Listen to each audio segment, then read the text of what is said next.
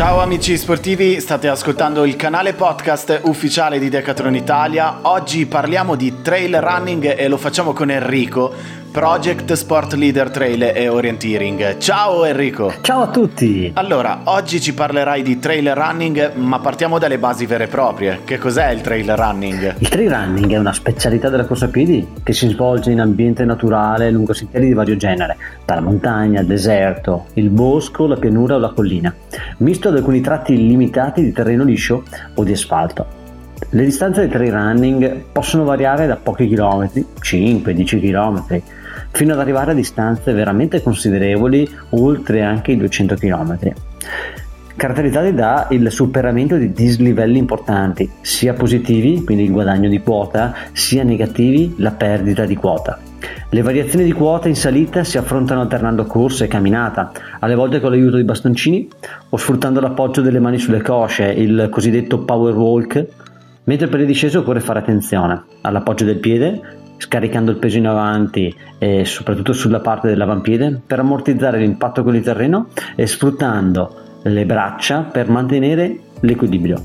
La discesa non fa paura? Lasciati andare, corri e divertiti, un po' quello che diciamo sempre. Beh sì, soprattutto quando hai la possibilità di farlo immerso nella natura, che è un po' quello che cercano molti sportivi e che quasi sempre a chi fa trail riesce. Beh, per tutti gli appassionati praticanti il trail rappresenta un'evasione, un modo per, cam- per scappare dalla quotidianità, uh, di staccare la spina per qualche chilometro, godersi l'ambiente naturale. Certo. Il trail running trasporta in una dimensione ricca di sensazioni particolari, sì di fatica, ma allo stesso tempo di eh, stupore, eh, divertimento, di condivisione e competizione.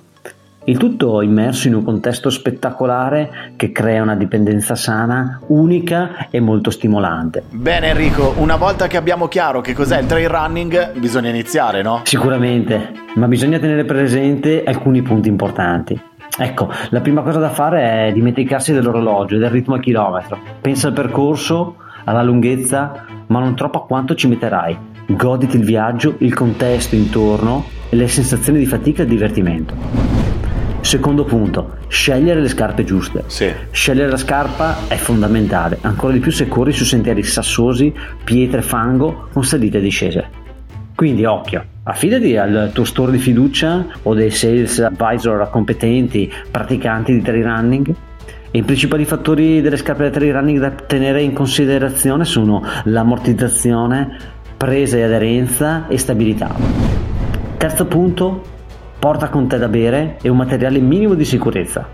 Correre nel bosco in sentieri di vario genere potresti essere da solo, quindi pensa a tutto ciò che ti può servire in caso di bisogno. Vero, giustissimo. Correre in salita porta a consumare molti più liquidi rispetto alla strada, quindi devi dotarti di un marsupio con portaborraccia, dovrai inserire il cellulare per eventuali emergenze o una berretta o un gel. Se corri verso sera, ricorda di portare con te una lampada frontale. Quarto punto, individua il ritmo giusto.